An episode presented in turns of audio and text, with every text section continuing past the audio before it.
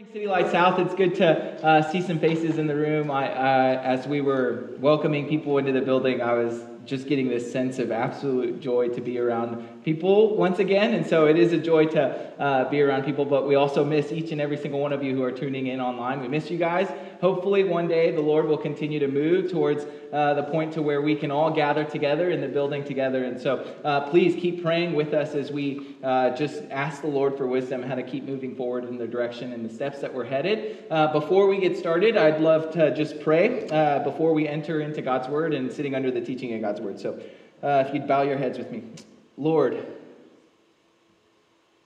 Father, this morning, as we gather to worship you this morning, as we sit under your word, God, we pray that we would listen to you. We pray um, that your Holy Spirit would speak to us, God. Would we not just listen to the words that come out of my mouth, but would we actually ask you to move in our hearts, God? Would we listen to the words that you have written and declared your majesty over all of creation, your majesty over all the earth, Lord? Would we remember that your glory is above all of the heavens, God, that your strength shines bright from each and every single thing, every single thing that we see and know, Lord? We pray that we would just listen to you this morning, God.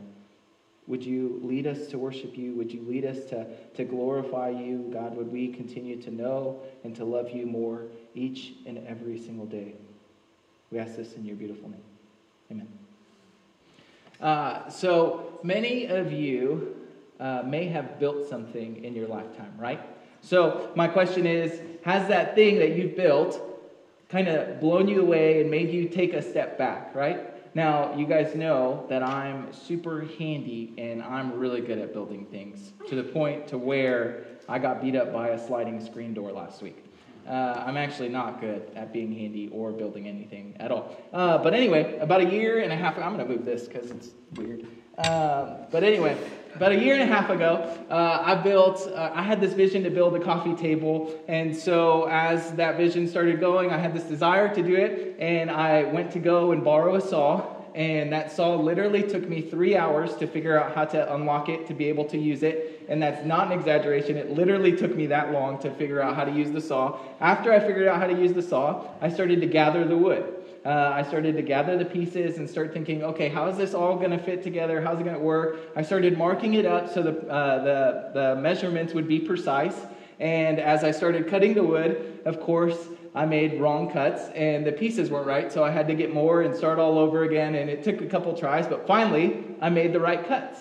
After making the cuts, I started kind of laying everything onto the ground, and I think there's some pictures even, maybe. I don't know. Maybe you guys online are seeing them. Uh, but um, so you can see as we started to uh, get the pieces of wood, I, we sanded the wood going back and forth, back and forth, trying to have smooth grains so that we could paint and stain the wood. Then Mariah, my wife, and I, we started to paint it. We started to stain the wood, uh, and it came to the point to where we got to assemble everything. And so we're looking at the stuff, and I've got the drill, and I had no idea that drill bits were an actual thing. And so you can imagine how long it took to drill holes into these two by fours and these pieces of wood, uh, and the angles were all wrong. The wood was splitting, the nails were coming out of the side. It just took forever, and I was getting really frustrated. But eventually, we were able to build this really awesome coffee table that I'm extremely proud of. We got to the end of the process, and I was able to look at that and go, man, that's a good looking coffee table. That thing's sweet.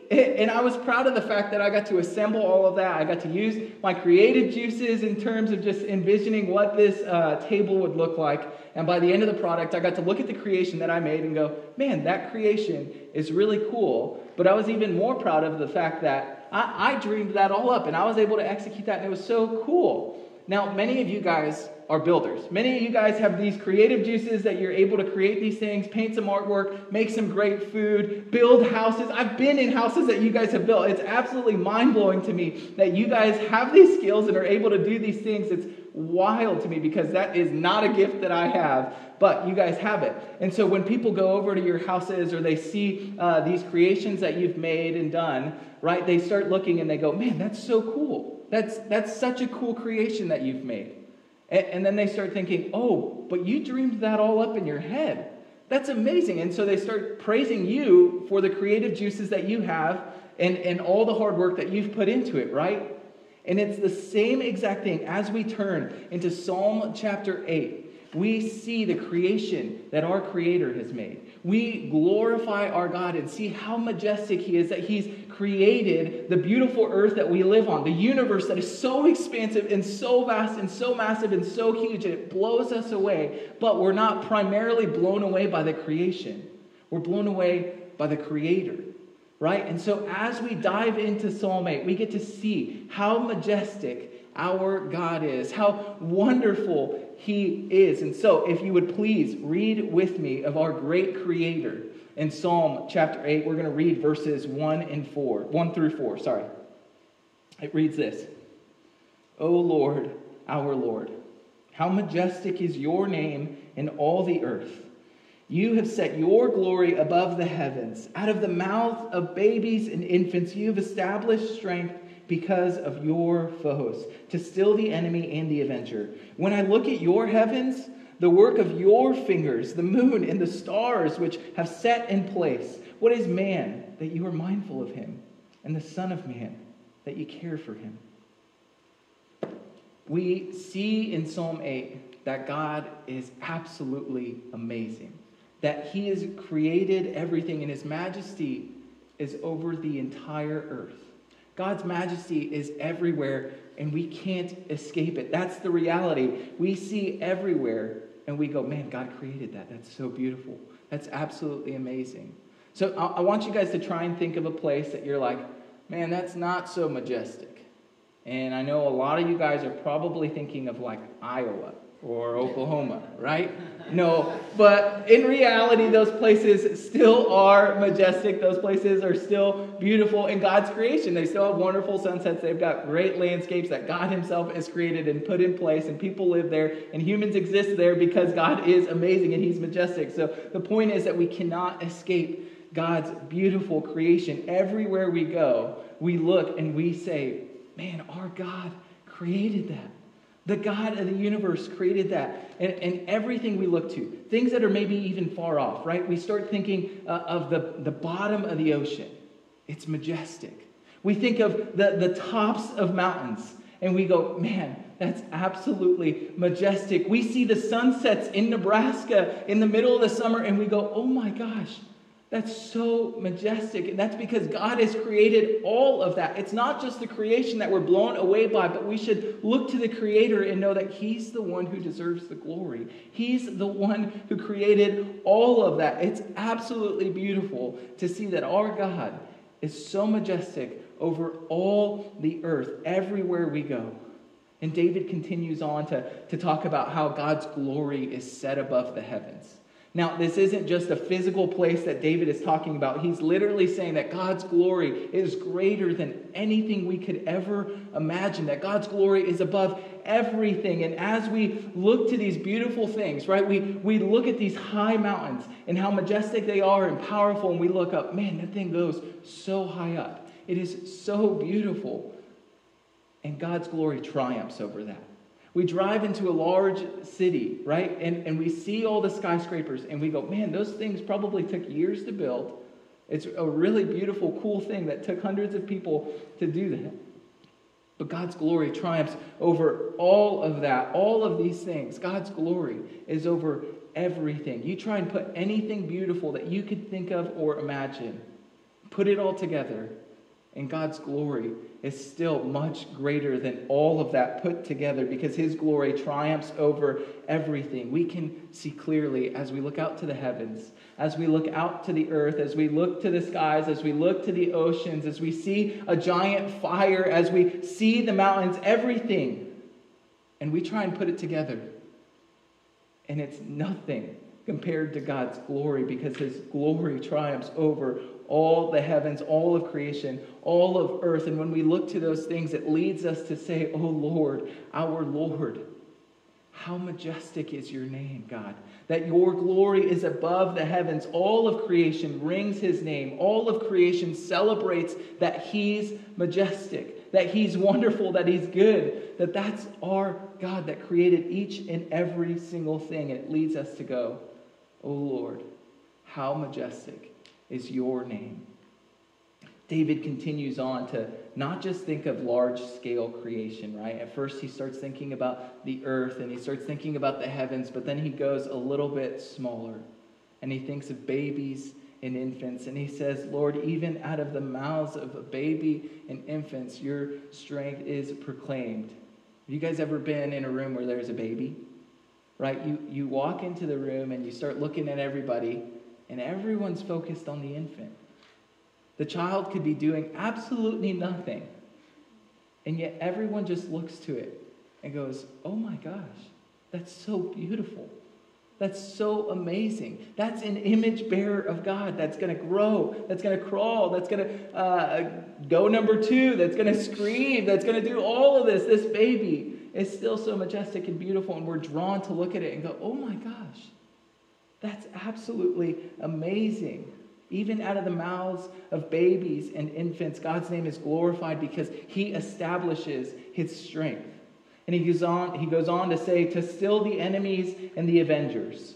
And, and now this line can be sometimes confusing. It confused me when I first read the psalm because it could read like that, uh, that God only has strength because there's an enemy.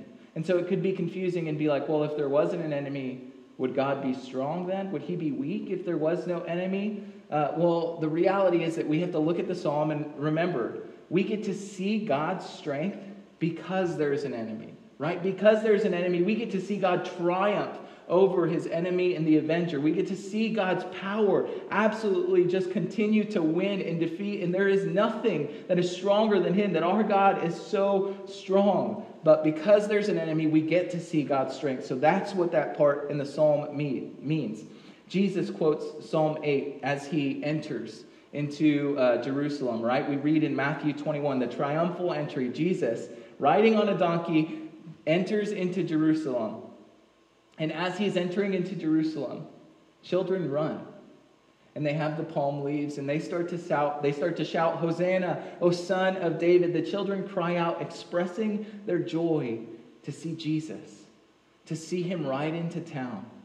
And, and they proclaim his name and they praise him and they're excited to see him. But then the Pharisees, the Jewish leaders, the scribes, they get frustrated and angry that this is happening. And so Jesus says to them, he quotes Psalm 8, he says, Haven't you heard that even out of the mouths of children, you have prepared praise? And so Jesus is declaring, Hey, the children are singing to me. I am God. I am the one to be worshiped. But even in the same sentence, those Pharisees know what the rest of that line is. They know that God stills the enemy and he stills the avenger. And so Jesus himself is calling those Jewish religious leaders his enemy. And we see in Matthew 21 in the triumphal entry that even out of the mouths of children, that his name is proclaimed and his enemy is stood still. That God is so powerful, so majestic, so good. It's absolutely amazing all of God's creation testifies and proclaims how majestic He is. It reveals His glory over and over and over again. We keep seeing the heavens, the earth, the children, all of these things proclaim God's glory. And it leads David to think a little deeper. It leads David to start thinking a little more intimate, right?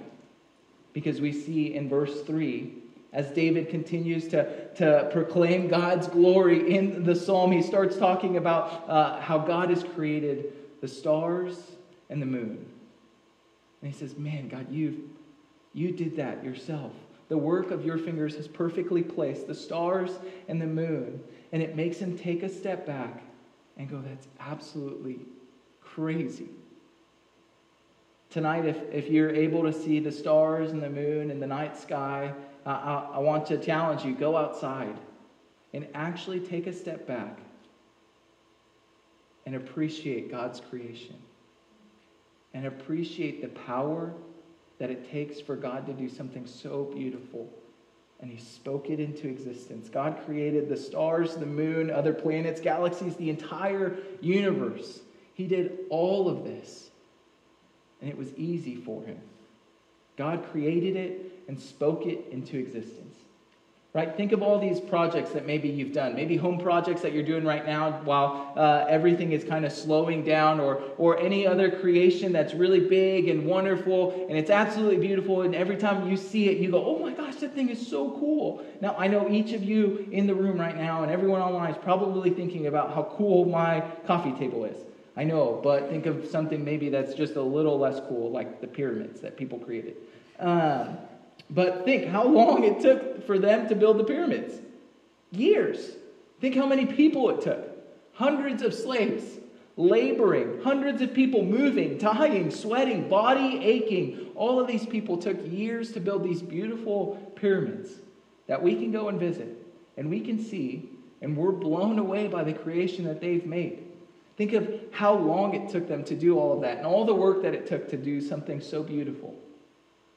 And yet our God spoke everything into existence. Barely lifted his pinky. And all of creation was made. How wonderful is that? He didn't sweat. He didn't have to wake up sore the next day. He didn't cut himself on a sharp edge. He, he didn't run out of breath. Any of that. God Himself just spoke. The universe, the heavens, the earth, humans into creation. How majestic is your name, O Lord. It's absolutely beautiful that our God has that much power that he could do all of that. And while David is dreaming of all of the creation that God has made, of everything that he spoke into existence, David takes a step back even more and he says, Oh my gosh, that same God, he's mindful of me. That same God that created this expansive world that created the stars, the moon, other planets, other galaxies. He created an earth and created me. And not only did he create me, but he's mindful of me. Let that soak in. God is mindful of you. Out of all of this, out of all of creation that you see, he knows you by name. He knows your innermost thoughts. He hears your prayers out of all of creation. God is mindful of you. Seven and a half billion people on this earth, and He's mindful of each and every single one of them. There's about 200 and some people in our church, and I can't keep everyone's name straight, so I cannot fathom how God is mindful of all seven and a half billion people and are on this earth, it's mind blowing to me that God has the capacity to be able to do that with ease. And not only does He do it with ease, but He does it because He cares. Our God is mindful of each and every single one of us, and it's absolutely beautiful that He cares about us so personally. That He desires to be in a relationship with each and every single one of us. So, my question for us to wrestle with, for us here on this earth, as we see other people here, are we mindful of the people that we interact with? Are we mindful of each and every single person that comes across us in our day? Are we mindful of the fact that they're image bearers who, who potentially don't know the risen Christ, that there is a God that's mindful of them and he desires to know them? Are we mindful of them enough to share the truth of Christ with them? Are we mindful of the fact that they have a soul and there is a God who is mindful of them, who desires to know them? Are we mindful of them like that? Because our God is. And He desires a relationship with each and every single one of us. He desires us to know Him and He's mindful of us. Are we mindful of people that way? Or do we simply try and find value in people? I fall into this trap sometimes where I find, where I start to think, oh, oh gosh, they're a mechanic. Yeah, I, I should maybe be their friend a little bit more. So when my car breaks down, then maybe they'll help me out. Or, or oh, oh, you, uh, you love decorating houses? Cool. You want to come look at my basement? I need some shelves built. Uh, oh, oh, you uh, know how to work on toilets? Yeah, I got one that's busted. Or, oh gosh, you know how to work a computer? I can't get mine to turn on. Can you help me out a little bit? And we start putting value on people for the gifts that God has gave them, rather for the fact that they're just an image bearer that God has made and He is mindful of them. Are we mindful of people like how our God is? Because our God does not care that we have these amazing gifts that we could uh, uh, just show off to people. He just cares about us. Before we had the gifts that He's given to us, He's still mindful of us. As young infants, before we were even born, He's mindful of us. We don't have to show off in order to earn His attention. Are we mindful of people in that way, as our great God is? We don't have to win over His attention. He's already mindful of us. Now, don't get me wrong, we should joyfully serve others with the gifts that God has given to us. That is so very, very true. But are we finding value in people for the things they can do for us, or are we actually mindful of them because they're an image bearer, because God has created them? And the beauty behind all of this, the beauty behind all of it is that we add zero value to God. We add nothing to Him, and yet He is still mindful of us. That's amazing. It's absolutely beautiful that He cares for us so much. And another trap that we may fall into in the midst of all of this is that we get caught up in trying to find value and approval of others, right? We start thinking, oh, look at this cool TikTok that I made. Or, or we say, look at this coffee table that I built. It's pretty dang cool. Or, or we say, oh, you should watch this lesson that I taught. I'm sure that you'll learn something from it. Or, hey, take my class. It will be beneficial for you. Or we start saying, oh, you should see my baking skills because my treats are pretty good and you should praise me for it. These are all things that we try to win people's approval over. We start to uh, feel valued by others. We don't have to try and find value in ourselves. But we have a God who is mindful of us. This is such a beautiful reality. Yes, He's given us amazing gifts. But before we even had those gifts, He was still mindful of us. And He still cared for us. And He still created us. And He still desired to know us personally and for us to know Him. This is absolutely beautiful, church. We don't have to get caught up in being valued by other people because we have a majestic God who sees us and pays attention to us. We have a beautiful God who, who doesn't say, hey, you have to perform miracles in order to win me over. No, our God loves us for who we are. Right here, today, right now, He loves us and He desires a relationship with us. We don't have to try and win Him over. We don't have to do something amazing or do some jumping jacks just to get His attention from across the room. No, He's always mindful of us and we can always seek him. Our God is so majestic that he sees us. Our God is so wonderful that he sees you. Jesus sees you right here, right now, today. Jesus sees you. And, and guess what?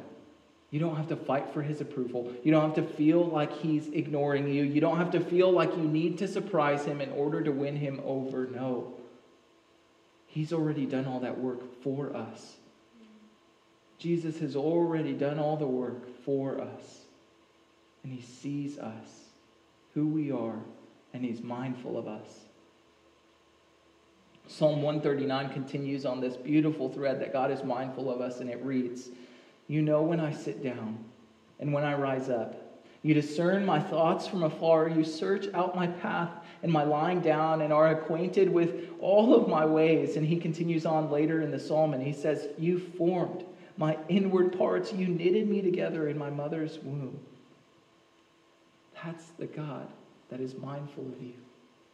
He knows everything that you do from the moment you wake up and you stand up, he knows that you stood up. And you sit down, and he's aware of that. He knows your innermost thoughts and innermost prayers, and he hears you and he sees you. It's absolutely beautiful that we have a God who is mindful of us in that way, that he cares for us, that while he created the, the sun, right, so powerful and so big, yet he still knows you. While he, he gave us life through his son Jesus, right? He cares for us. The God who created the stars and the moon, the God who set everything in place is mindful of you. The God whose glory extends over all of creation and all over the earth, he hears you speak and he hears your thoughts. This God this God, so majestic, so mighty, so good, so beautiful, this God is mindful of you. And we should remember that, that we don't need to work for his attention, but he's mindful for us. That he sees us, that he hears us.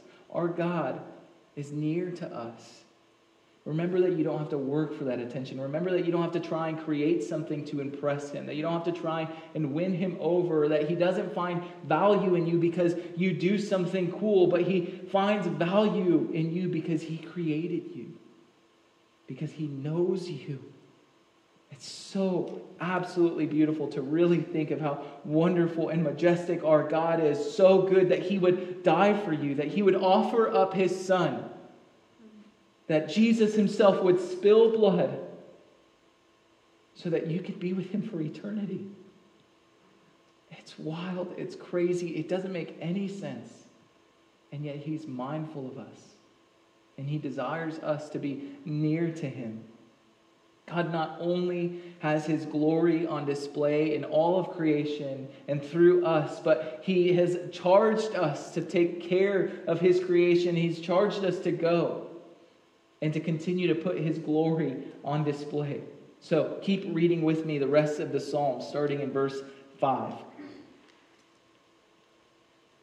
Yet you have made him a little lower than the heavenly beings and crowned him with glory and honor. You've given him dominion over the works of your hands. You've put all things under his feet all sheep and oxen, all of the beasts of the field, the birds of the heaven, and the fish of the sea, whatever passes along the paths of the sea. O Lord, our Lord, how majestic is your name in all the earth.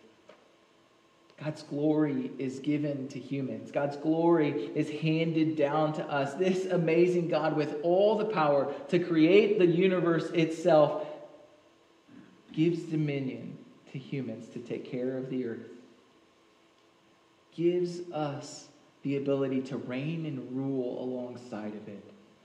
He's created this beautiful planet and he says it's yours to take care of. Let's do this together. And he invites us to reign and rule with him. And it's absolutely wild that God has created and crowned us with glory and honor and desires for us to work the ground and have dominion over each and every single part of it. That's wild to think about. Think of something that you hold precious, something that you hold near and dear to your heart, or something that you just really enjoy, something that you want taken care of. Would you hand that off to somebody, knowing that they were going to hinder that? It's absolutely wild that our God invited us to reign and to rule with Him, to be taking care, uh, to take care of the earth. Wild. Mariah and I have this game, my wife, Mariah, uh, and I have this game called Throw Throw Burrito. Uh, we really enjoy the game. I think it's super fun if you haven't played it before. Uh, it's a card matching game, and so you've got cards and you got to get three of a kind. And you kind of rotate and you discard as you keep going and trying to pick up and match three, and it goes really, really fast. But there's three uh, different types of battle cards. And if you match the three of a kind in the battle cards, the game, the card game itself is put on pause, and there's these two plush burritos that you have to grab, and it basically becomes dodgeball at that point. And you just try to hit somebody with the burrito. And if you get hit first, you lose a point. The game's super fun. But uh, anyway, uh, my point is that we really enjoy this game. I like the game. Uh, and so sometimes Mariah will want to take Throw Throw Burrito home to her parents' house. And if I know that the nephews are going to be there, I'll be a little more hesitant. I'm like, I don't know if we should take that game because I'm selfish and I care too much about physical things on this earth, but also because I don't want them to break it. Um, and I know that they might get into a fight over the burritos because they're really fun to play with, and I don't want them to rip the burritos, I want to take care of it. I don't want to hand it off to somebody who might break it because then I can't play the game. And yet, our God created something so beautiful and He handed it over to us. And He said, It's yours. Run with me. Do this with me. Have dominion over, over the fish of the sea, the birds of the air, everything that creeps on the earth. Work it. Have dominion over it. How beautiful is that? Knowing what was going to happen next. Yet he still said it. It's absolutely crazy to think that our God gave us this beautiful creation to reign and to rule with him, that he passed it off to us and desires for us to rule alongside of him. And the creation story we read in Genesis 1 for the first 25 verses of how God creates this world and this earth, and it's so beautiful how he continues to speak and things just happen. It's wild. And then in verse 26, something changes. Something is different about his next creation humans. He sets humans apart from the beginning of time. He says, Let us make man in our image. Nowhere else in all of Scripture, in all of creation, is something given the same truth that mankind, humans, are made in God's image. And he continues on from there. He says, Let them, humans, have dominion over the fish of the sea, the birds of the heavens, over the livestock, and over all the earth, every creeping thing that creeps on the earth. God lets us have dominion. He grants us the ability to go and to work what is so valuable and what is so beautiful, and He allows us to work alongside Him in His creation. I'm not just saying that we should take care of the earth, but I'm saying that we have a gift from God, right? That He's given us the ability to work. We have jobs, right, that we go to. We do things in this world, and God has asked us to go and to work and to work it hard. There is value in our work. There is value in what we do because God has commanded us to go, therefore, in His likeness, given you gifts. He desires for you to use your gifts to present his glory. He wants to put his glory on display through you. He wants to put his glory on display through us. Church, what we do matters. How we work matters. When, when we go to work, know that you're God's workmanship, that you're crowned with glory and honor if you're in Christ. And when you wake up in the morning, remember that that we should work hard.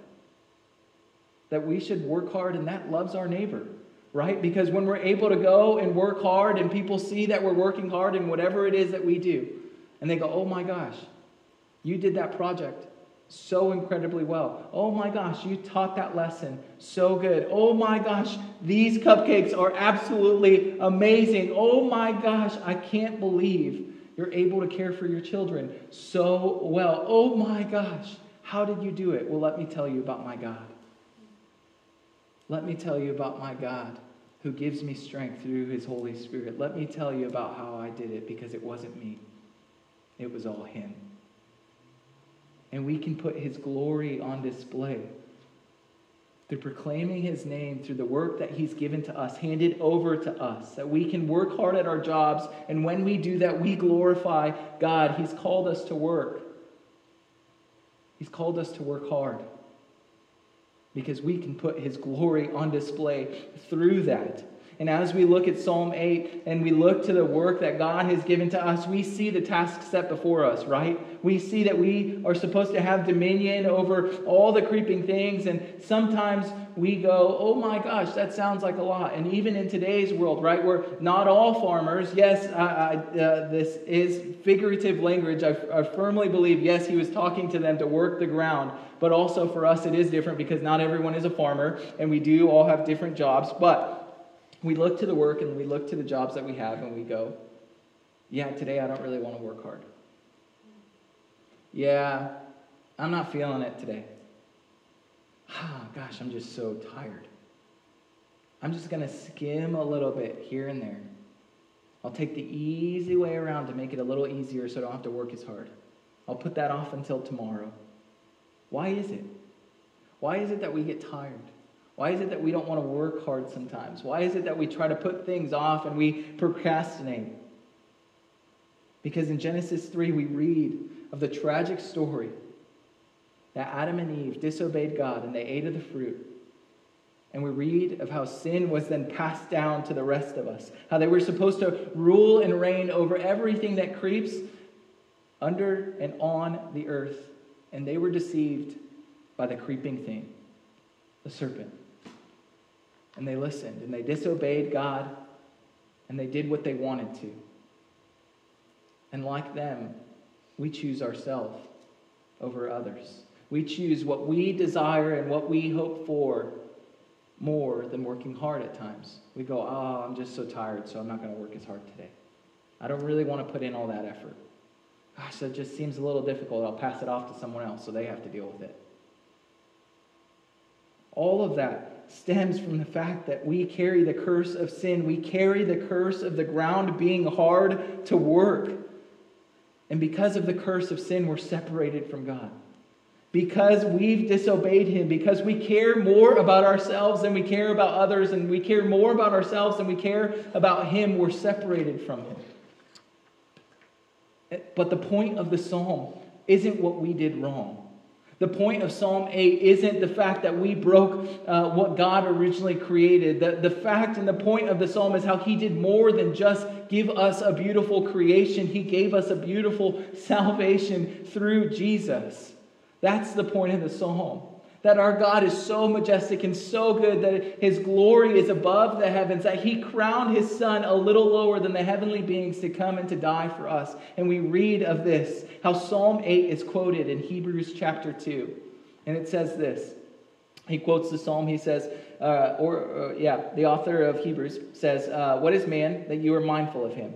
Or the Son of Man that you care for him?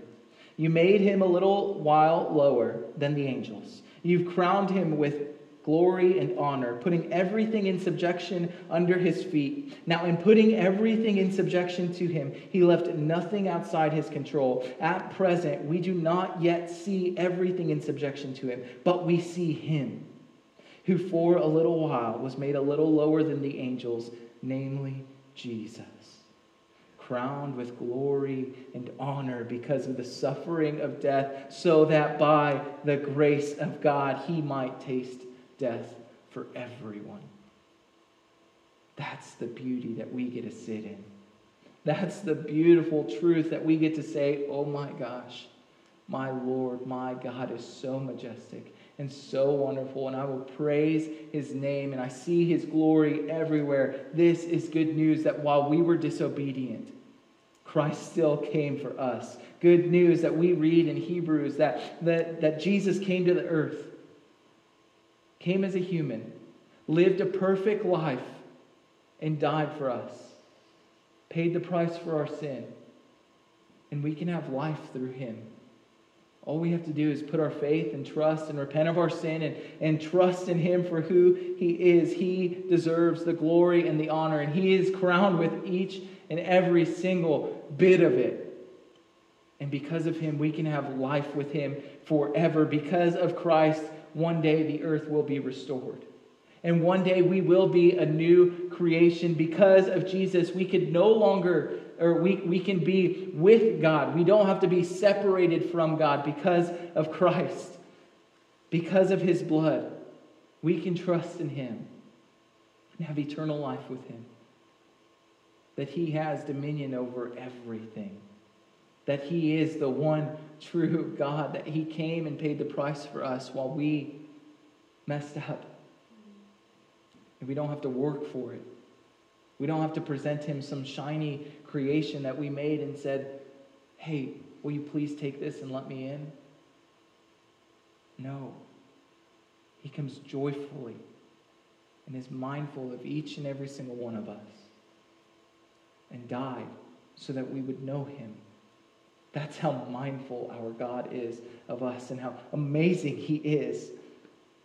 That God perfectly designed creation for us to be able to live in and to work alongside with for him. And we will be able to see that one day if you're in Christ. The psalm ends the same exact way that it begins. And I firmly believe that as David was worshiping God and as he's writing this psalm, he's thinking of the glory and the honor that's uh, above all of the heavens. And he's thinking about how God's name is so majestic. And he's describing all of these things, how his strength is even to the infants and to the babies. And then he says, Oh my gosh, he's mindful of me. And it leads David all to worship God all the more. Oh God, our Lord, how majestic is your name. And the same rings true for us that as we remember how majestic God is, and as we take a step back to actually think about how amazing our God is, to think about how majestic He is, how powerful He is, the fact that He's mindful of us, it leads us to worship Him and to go, Oh Lord, our God, how majestic is your name. Pray with me.